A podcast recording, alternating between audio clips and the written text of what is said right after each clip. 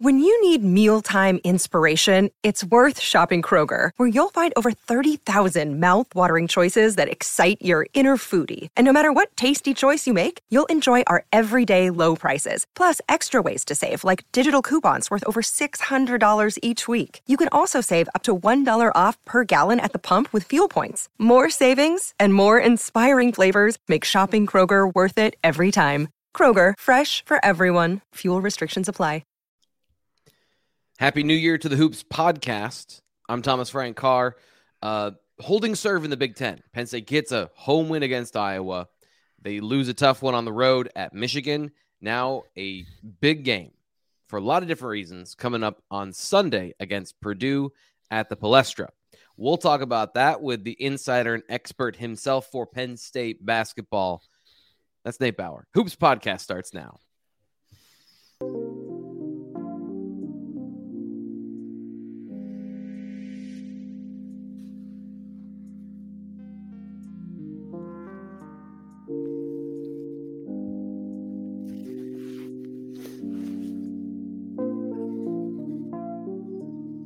The new year, which means it's the thick of basketball season. Nate Bauer with me, as always, the star of the Hoops podcast, really the star of wherever he shows up. Nate, oh, stop.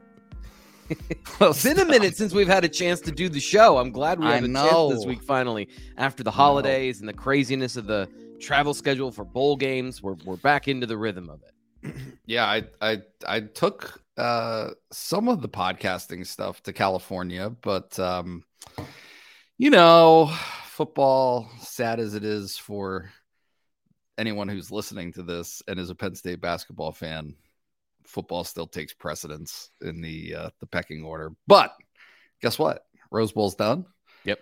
Uh, not not uh, not a ton to direct our attention towards on the the football front, and so here, here we are. Let's uh, we can dive right into to basketball. And actually, I mean, honestly, like uh, not that there hasn't been any compelling seasons in recent memory. Certainly, uh, the the 2020 year was very compelling until yeah.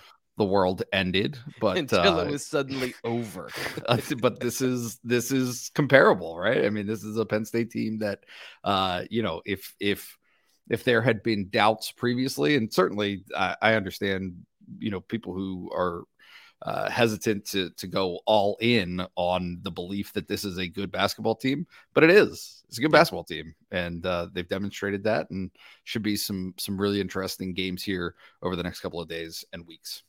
Uh, I just want to for people who because might not have seen it during an NFL Sunday a very brief synopsis of the game where they win at home against Iowa. Um, because I don't want that to go under the radar because that was a big yeah. win. Uh, I know we're going to be talking about Michigan and, and, recapping that game. And of course, the big thing is Purdueing the Palestra, pre- previewing the Purdue game again at the Palestra. We'll be Purdueing it later. Um, yeah. But Iowa was a big win, and it came at a time yeah. where there was a ton of stuff on the sports calendar. So give us the nutshell of how Penn State played in that game and, and kind of went down for fans maybe who want to recap it or may have missed it because of everything going on. Yeah, I mean, I, I'm kind of in the same boat. It's it's uh it's sort of brief, but they led they right they had 15 20 point lead in the first half and uh iowa got hot in the second half and penn state needed to make a play right down down the stretch penn state found itself in a position where uh it, it was a two point ish game and seth lundy got a steal and that was it yeah. that was it so uh you know the last the last minute were was uh, certainly much more nerve wracking for Penn State than Penn State would have preferred, given the fact that it had played well enough to to establish a pretty big lead. But if there's if there are lessons to draw, it is on both ends of the spectrum, right? Is Penn State found itself in a game that it had a big lead and mm-hmm. lost it uh, in that game, and then followed it with a game at Michigan where they were on the the wrong end of, of a lead and yeah. were able to climb back into it right? And so these the the notion that Penn State is either in control of a game or out of a game is yeah n- neither one applies. Um, uh, it's certainly a team that can heat up or cool down very very quickly. That's exactly what I was gonna uh, thinking during the second half against Michigan. It's a perfect segue. I was watching that on the couch, sitting there and saying, okay, it's 47 59 or whatever it was. I'm like, okay, this game's yep. over. But basketball doesn't work like that. And this team, especially, doesn't work like that. And yep. they're in it, but ultimately, you know, the the final couple minutes don't go their way. Uh, it wasn't a clean game, no matter what, either half for Penn State, right? I think that's the first place to start. Yeah, it it uh, they just they didn't shoot well. They didn't shoot well. Mm-hmm. I, th- I thought that they missed uh, quite a few bunnies. Um, you know, good good looks at the at the rim. The, it was really interesting seeing Jalen Pickett's stat line after the fact. I, I didn't think that he played particularly well. Uh, he scored 26 points. You, and you have a high rebounds. threshold for him playing well. I, I, just it's it's it's gotten to a point where maybe it's uh maybe it's my own bias, but I expect every shot that he takes in the paint to go in, right. and so many of them were uh, good to above average looks that yeah. I, you know they were halfway down and rattled in and out, and so you know it's it's it, like I'm going to sit here and say, oh, it's just one of those nights for Jalen Pickett, but when just one of those nights is 26 points and nine rebounds, um, you know, certainly they they got into him in terms of his assists. He, mm-hmm. I thought that he sets up some some good looks for others, yeah. but shots just shots just didn't fall. It's you know, it's. Can I put it a different way? Go. I another thing I was thinking during the game is that they they had 50 points and Jalen Pickett had 21 of them, and I said, "Gee, it'd be nice if somebody else other than Jalen Pickett could make a basket in this game." Like it was yeah. a struggle, and and the more it was put on him, the more he had to go into the paint. And you know, some good looks, but then sometimes he's fading away with a seven foot one center in his face, and right. he you know he drains it, and it's just like it's going to be one of those nights. Yeah, that's going to be the theme tonight. And and from the onset that was the case is Seth Lundy was going and Pickett was going and mm-hmm. nobody else really was. And and you know, when like you just you just need more from a Myles Dread, right? Mm-hmm. Uh, a guy who scored his thousandth point the other night, but went one of four from three and had some some clutch looks deep, um, deep looks yeah. late that yep. just didn't go in. Andrew Funk, like Andrew Funk was was uh, I'm not going to call him a culprit because he was dealing with impossible conditions, and this is something that we talked about on uh, on Thursday with Funk and with with Mike Shrewsberry. Is these guys like teams are guarding him?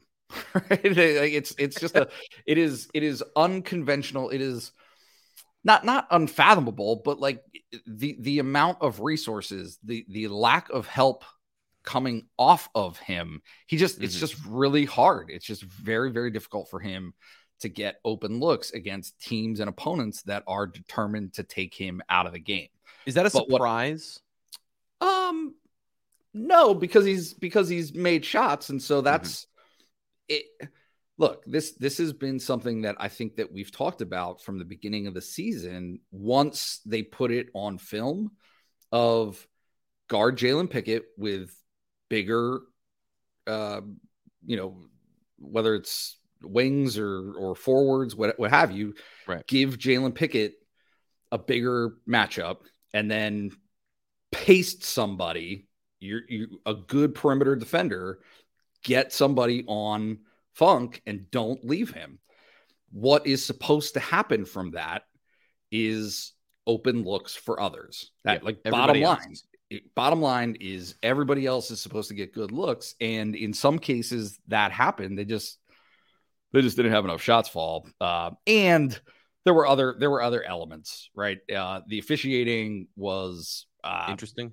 candidly interesting right like that's a very diplomatic way to put it is yeah. uh, there was a major imbalance. Of free throw shooting michigan got to the line uh, shot 25 shots at the free throw line. Penn state had 11 and some of that some of that was occurred down the stretch as uh, Michigan went to the free throw line in the last minute or so. Yeah, but yeah. G- generally speaking, uh, it just seemed like an imbalance whistle f- for a good part of the game. Um, so yeah, no, I mean me, it's you, you got to make sure. Me ask you one follow up to that. One follow up to that is something that I just have noticed in basketball is when you've got guys that have an exceptional skill, size, speed ball handling and they force the issue. I it seems to me that that uh, officiating sort of follows that. So if you're fast and you're supposed to be blowing by people, and maybe the other team's playing good defense, or you know, is that is that a fair assessment of how that kind of works out sometimes is Michigan had some big guys and they had some really fast guys and they had like a good blend of talent that was pushing Penn State, I think, at times to the maximum of what their defense was capable of. So then naturally, oh, of course they're supposed to get fouled because look how fast that guy is. Like, right? Is, that a is that a fair assessment of how that works, or is it just home field, home court advantage and uh, the whistle favored Michigan because home field bias? Home yeah, I, th- I mean, bias, I think that, sorry. I I think that the challenge is the notion that look, Penn State took 28 three pointers. Uh, Michigan took 19. Okay. And so if you have that type of imbalance in shot selection, three, three, you're not going to get to the line on, on three point shots for right. the most part. Like that, right. that's not something that you expect. Uh, the, the challenge I think for Penn State is getting Jalen Pickett to the line. Right is right. You, yes, you, conventionally speaking, you're talking about Hunter Dickinson, who, yeah, is you know right. He's getting fouled every every trip down the court and is in the paint, and his game eh, so much of that time is spent there. But so much of Jalen Pickett's time is also spent in the paint yeah. that you you would think and uh, look like eh, is it is it so huge that it's egregious and stop the presses no but it it plays a factor it right. plays a factor in a game like that and the flow of the game and the pace and so on and so forth. But uh, you know, look, the the bottom line for Penn State remains even with that element, you got to make there were there were key moments in the game, not just the fact that Penn State shot 32% from three point for the game. It's that the misses occurred when it really mattered, right? Is yeah. is Penn. State's in a game where uh, you know what in the last four minutes, three three minutes and eleven seconds, they're down three, uh, yep. two seventeen after Cam Wynter makes a shot. So like Penn, Penn State had a great look at I want to say the one thirty moment uh, ish left in the game in in a game in a in a shot that could have tied the game for Funk and yep uh, it didn't go down and you know uh, you win some you lose some and that that was the takeaway from Micah Shrewsberry on Thursday was hey uh you you can either be bummed about this, which is fine, and and certainly I think there was a certain level of disappointment, obviously, in, yeah. in losing that game because you feel like you could have won it, but also if you're gonna leave that game and have a loss and not play very well, but still have had an opportunity to win, you know, you you, you got to be sort of encouraged by that that, right. that you cannot play your best on the road and still have an opportunity against a Michigan team that's pretty good. Uh, the the role players and uh, that part of the game, you know, I, I, think we kind of hit on it on the Penn State side, but on the Michigan side, in, in the reverse, yeah, they were good. They they yeah. made those clutch plays down the stretch. Yeah, yeah, and so uh, you know, certainly Dickinson. It's just I, I think that Penn State fans, uh, the general sentiment is, oh, Penn State's just going to get killed by post players because Penn State isn't getting anything from its post players. And that's true. like right. It, Penn State isn't getting anything out of its five spot, but it's not, it's not so one sided. Luka Garza a few years ago had 40 points or you know whatever it was. He, he put up 30 plus against penn state. Yep. Uh, D- uh, dickinson didn't do that right? Like dickinson uh, ended up in this game with 17 points on 6 of 10 shooting. He had 6 rebounds in 32 minutes. Like that's not you can live with that. If you're right. penn state you can you can live with that.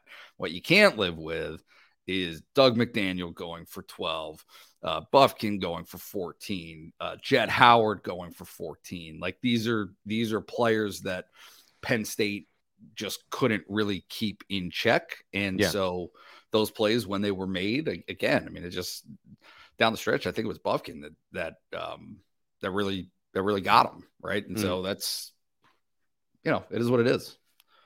It's Penn State Hoops podcast. I'm Thomas Frank Carr. That's Nate Bauer. We're going to be wrapping up the the game here reviewing what happened against Michigan and previewing uh, the game of the Palestra. But if you're watching here on YouTube, please like the video, share with your friends. We're still growing the the, the show here on the YouTube channel. Uh, another thing is um, when this show comes out. Obviously, the holidays were a thing. Um, we're still working on getting a, a, consistent time because basketball does not have a consistent schedule. Uh, and and we try to make it so that you guys know when and where to find the podcast. That being said, look for it later in the week. Um, so if you're if you've been listening to the podcast, we pre- appreciate all the support out the gate. We want to reward you by being consistently reliable and and right now that's kind of our aiming target is after Wednesday or after Wednesday afternoon. You can look for the podcast. we'll we'll we'll get you more as we go on. But uh, please like the video here on YouTube. Help us grow this particular side of things. Um, the the defense for Penn State against Michigan have mm-hmm. you seen their de- defensive effort and performance over the last couple of games? And and is that part of the not playing well? Because I think we focus on the shooting, but there is a different there is another side of the game. You know. Yeah, no, I, I, I think that's fair. Uh, you know, certainly giving up almost 80 points is not something that Micah Shrewsberry wants or is comfortable with. Um, you know, they're not turning teams over, and and that's to be expected. Penn State turned the ball over themselves a little bit more than they probably would have liked. Uh, you know, but yeah, it's uh, it, like, is it is it this massive lapse in in defense? I don't think so. I, I, don't think I don't think that's the issue. Uh, look, Michigan shot forty six percent for the game and forty two percent from three. Like, and then and then again had 17 points at the free throw line to eight for Penn State. That's the difference. That's the ball game right there.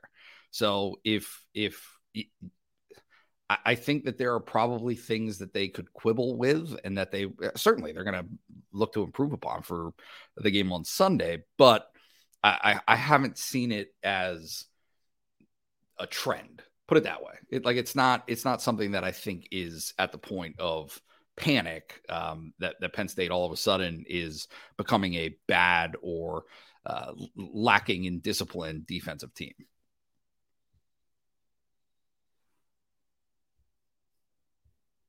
Strangely, Mike's muting themselves. Big game coming up here. Uh, Penn State at the Palestra Sunday evening. So this is prime time spot. Yep uh, where do you want to start the where do you want to start the, the conversation about this game? What is the thing that sticks out to you most?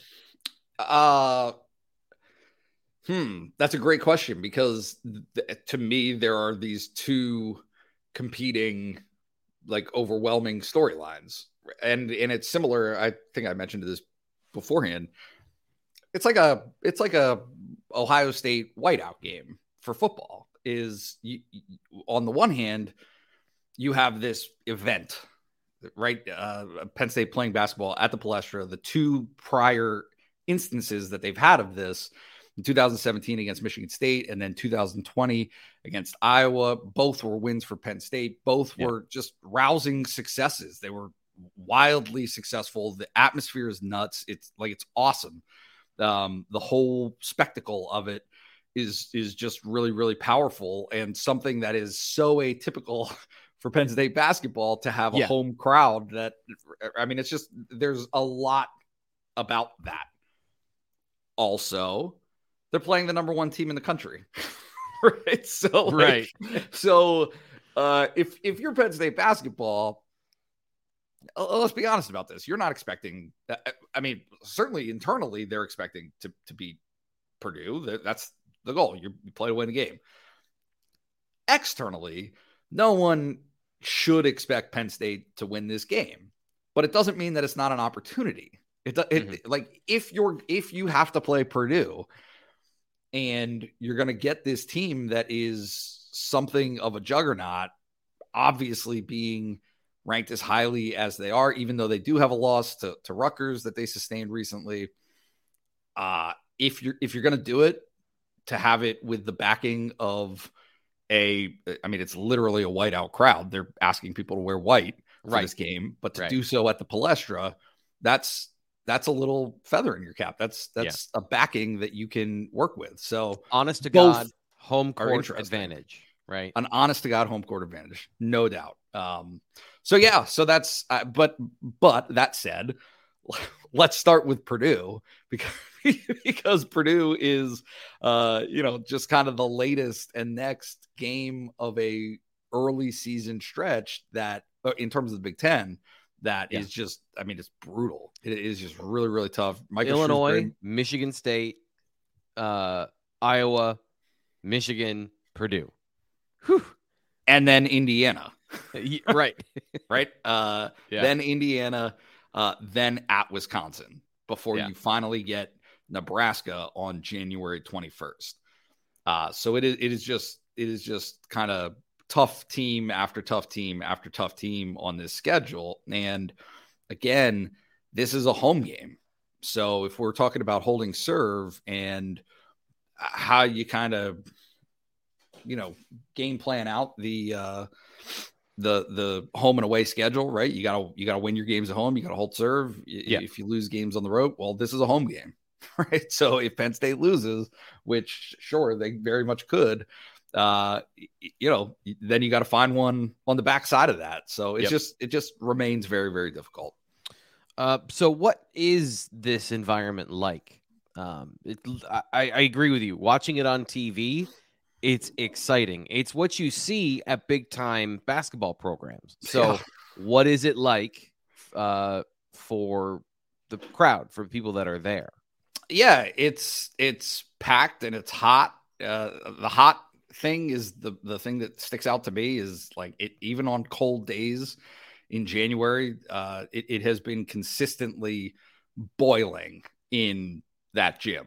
And it, right, and it's old, and uh, for anybody who's poorly uh, ventilated, and yeah, yeah, I, I, mean anybody who's in Philadelphia, I, I, believe there was snow on the ground for the last game, uh, and it was snowing for that uh, Iowa game. Um, but no, the, the, like the venue itself, if you haven't been to the Palestra, if this is your first trip to the Palestra, get there early enough to walk around because mm-hmm. the hallways, the like the the main concourse, is just filled with cool stuff. right? like old yeah. old pictures, uh, you know, trophies, memorabilia, you name it. Uh, like the the history is baked into the, the building, and yeah. you can sense it, you can feel it. It's it's great. It it truly is. Uh, you know, I, I am not a novelty guy necessarily yeah. having done this for as long as I have, but like the novelty is still rich on this one. right. Like this is something that I personally am very much looking forward to just just to catch a game, like just to catch a game in this building of significance. Um, it, it should be very, very cool. Now we just talked about Michigan getting a home court advantage in the game and how that may have partially yep. been part of the story of Penn State uh, losing that game on Wednesday night. Is there is there some home cooking here for the Nittany Lions? We talked about the atmosphere as a home uh, home court advantage. Can they capitalize on that? Is that something you could see them being able to do? Yeah, this particular I, team. Yeah, I think I think yes. Uh, Zach Edey's going to get fouled. Zach Edey's going to go to the free throw line a ton of times, but yeah, is there is there a possibility of Penn State having the home crowd work to its advantage? Definitely. Definitely. Uh, your hope is, if you're a Penn State fan, is twofold. On the one side, you want to make sure that Purdue is rattled, right? Like you just hope to catch them on an off night where they're not going. Now, some teams very clearly will be juiced by being in that environment and having yeah. that uh, type of a, a, a game, but you never know right right but that's that's something that you could hope for if you're penn state and then on the, on the converse side it's hey get hot right a- andrew funk is playing in yeah. front of friends and family his home crowd seth lundy is playing in front of fen- friends and family his home crowd like all of those things um, are are your primary players, some of your primary players are having an opportunity to be in this space and play in front of people that they know and venues that they're familiar with. Seth Lundy has played games, Roman Catholic played games clearly at the Palestra. Uh, Andrew Funk, same deal, right? And so yeah. th- this is an opportunity. Cam Wynter's played games at the Palestra. So, yeah, you you would hope that Penn State would have a certain level of comfort in that environment and be able to maximize it. So tell me about Purdue. What have you seen from them? What are the important matchups or factors that you see that is going to play a factor on Sunday? Yeah. Uh, so I pulled I pulled a few things. uh, they take a ton of free throws. They're 17th nationally in free throws taken uh, at 17.1 made per game and 22.7 attempts per game at the free throw line, uh, which is 26th. So, like, they just, that's what they do is they mm-hmm. get fouled and they go to the free throw line and they score a ton of points there. Uh, they rebound the heck out of the ball. Penn State's rebounding actually this season has not been this massive deficiency that yeah. um right i mean it's not good it's not good yeah uh they, offensive like penn state doesn't penn state is literally the worst offensive rebounding team in the country because yeah. they don't try like it's a right. it's a, right uh but right. defensive rebounds per game they're fine um yeah. they do know. make up for it I'll, I'll, say they do make up for it and this is uh, this is base, like very uneducated. A lot of effort goes into getting some of those rebounds because they don't have a guy that can just do this and go get the foot, uh, the basketball. Whoops. Yeah. Um. So they they are going after all the loose balls and they're able to you know find some holes in that. But yeah, the it it's they're making it work even if it's not a strength of theirs. Clearly. Yeah. yeah. Um. Purdue does not force turnovers. I said that previously, but uh, you know, Penn State um hasn't given up turnovers themselves. So like that's that should be a status quo, right? Uh, yeah, uh, like it, it, uh, nothing. Both really teams take care there. of the basketball, and both teams take care of the bad. basketball. Uh, they're not a great three point shooting team. That's not one of their strengths. They don't shoot a ton and they don't make a ton. Uh, and the thing, the thing that I think stands out somewhat for a number one team in the country again, uh, right? Uh, clearly, I'm speaking to a Penn State fan base here that's that's looking for silver linings. Purdue hasn't been dominant in the Big Ten, uh, mm. and certainly the sample size is somewhat limited. But uh, they're three and one in the Big Ten. They beat Minnesota handily uh, by 19 points earlier in December, but it took them overtime to win at Nebraska. Uh, look out, Nebraska might not be uh, a walk in the park this year. Uh, they lost to Rutgers 65 64, and then they won last night on Thursday night. Excuse me, we're recording this on Friday, uh, 71 to 69 at Ohio State. So those are close. Like those have been close games um, that that Nebraska or that uh, Purdue has been in. Which you know, hey, if you're Penn State, that's not exactly a murderer's row lineup there. Nebraska, Rutgers, Ohio State and all of those games have been close or they lost in one case. So yeah, I mean you you could and I don't remember every game. I apologize, but Penn State's games have also been close, but that's more expected, right? Like they've played in all of these very close games, but Purdue should be what you're saying is Purdue should be the team as a number one seed, number one team in the nation well, that has a signature dominant victory, right? Yeah, just just look at their their margin of victory is 14 and a half points. Like their, mm-hmm. their scoring margin for the season is 14 and a half plus 14 and a half points, uh, which is 20th nationally. So mm-hmm. like they've they've beaten up a ton of teams this year. like they've, they've I mean they they uh they boat raced Duke, right? So like that that's this is a team who has experience really running it up and and stuffing yeah. it down people's throats and that has not been the case at least more recently, uh, you know, for them in, in the Big Ten. You mentioned all the guys on the team that are from Philly. You yeah. mentioned you're going to be in Philly. This has to have a whiteout recruiting impact for the program. Micah Shrewsberry came on the show, talked about recruiting in a lot of honest and open ways, and and I think some very encouraging ways. So, what can this game do for the team irrespective of the outcome, but also if they were to get an upset win here. Yeah, I, I mean, certainly, I don't know if this is like, uh, well, I do know it, this isn't.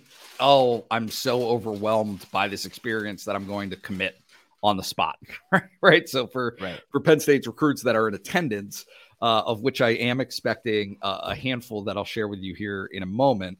Um, it, it's not that.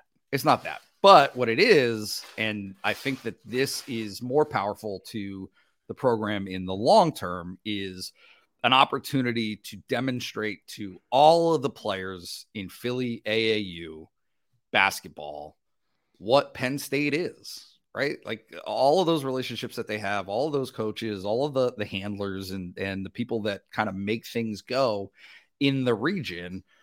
Hey, here's a chance to to get them to a Penn State game where Penn State is being supported. It's tough in the middle of a season. Uh, it's tough in the middle of um, January, obviously, to get guys up to Penn State. Right? Mm-hmm. It's it's not it's not convenient. It they don't yeah. have home weekend Saturday games. So like here it is. Here it is. Yeah. is you, you get a you get a Sunday evening game in Philly, 15 minutes from a lot of these guys' front door and you, you, you can demonstrate that. You can show that to them uh, of what a powerful penn state backing looks like for basketball. Does this palestra game need to be a regular thing in every year? Kind of like the the wrestling at the bjc does this need to be an every year thing for penn state? Because the it has been great when they've done it but they've only done it yeah. a couple of times now. Yeah they're gonna they're gonna lose um it, it just depends right? Is if if purdue wins this game then fine. Maybe you're able to pitch it like, but the opponent has to agree to it. It's I, not as simple. It's not as simple as Penn State to say, "Oh, well, we're going to take our toughest game every year and put it in the Palestra, and you guys better just buckle up."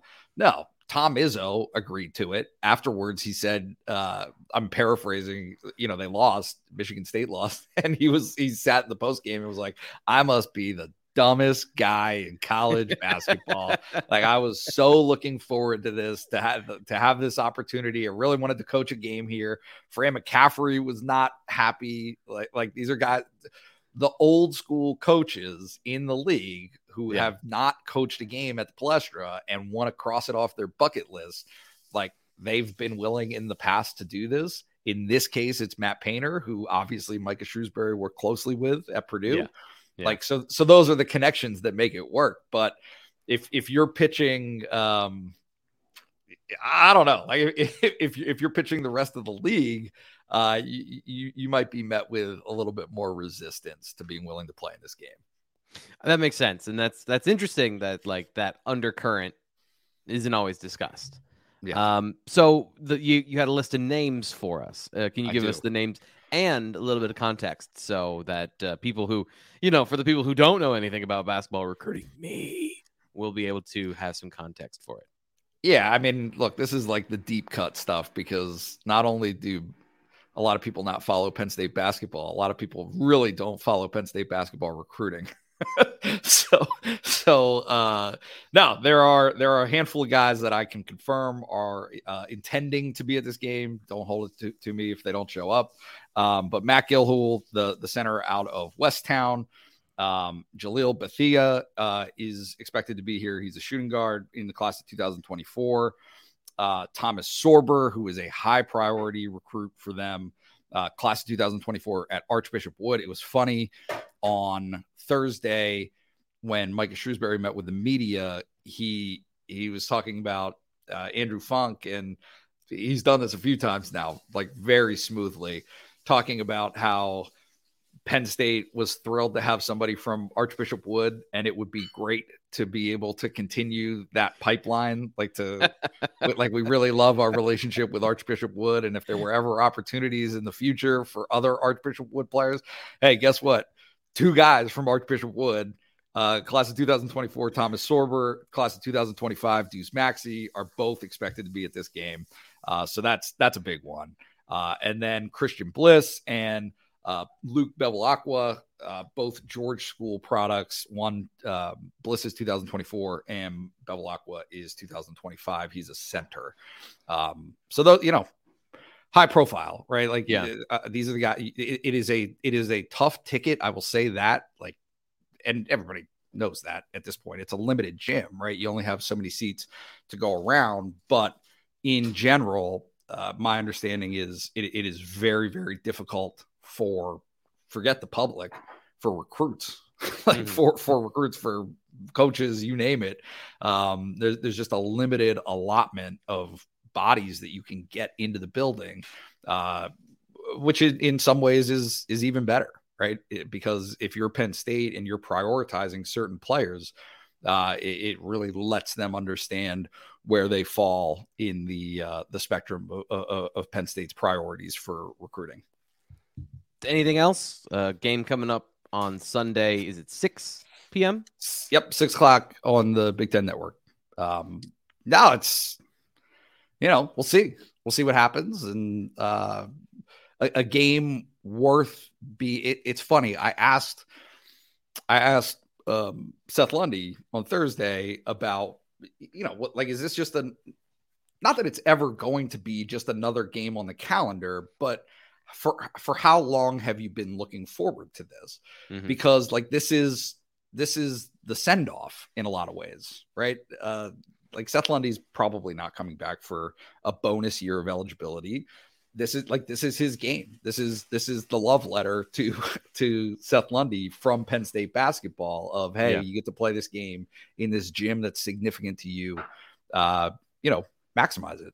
Make make the most of it and get that opportunity and, and do it in front of the people that you love and that love you. Uh, it should be great. It, it, really should be win or lose for Penn State. It, it is an event that it just it it continues to to be cool. That'll do it today for the Hoops podcast. Nate, with a final word there about the game coming up tomorrow. Make sure you subscribe wherever you get your podcasts and uh, make sure you get, leave a notification. I'm doing this backwards. Make sure you leave a comment on the podcast side and uh, hit notifications on the YouTube channel so you don't miss when the Hoops podcast goes live on YouTube. I'm Thomas Frank Carr. Before I drop uh, another inlet pass, we're going to get out of here. Talk to you next week.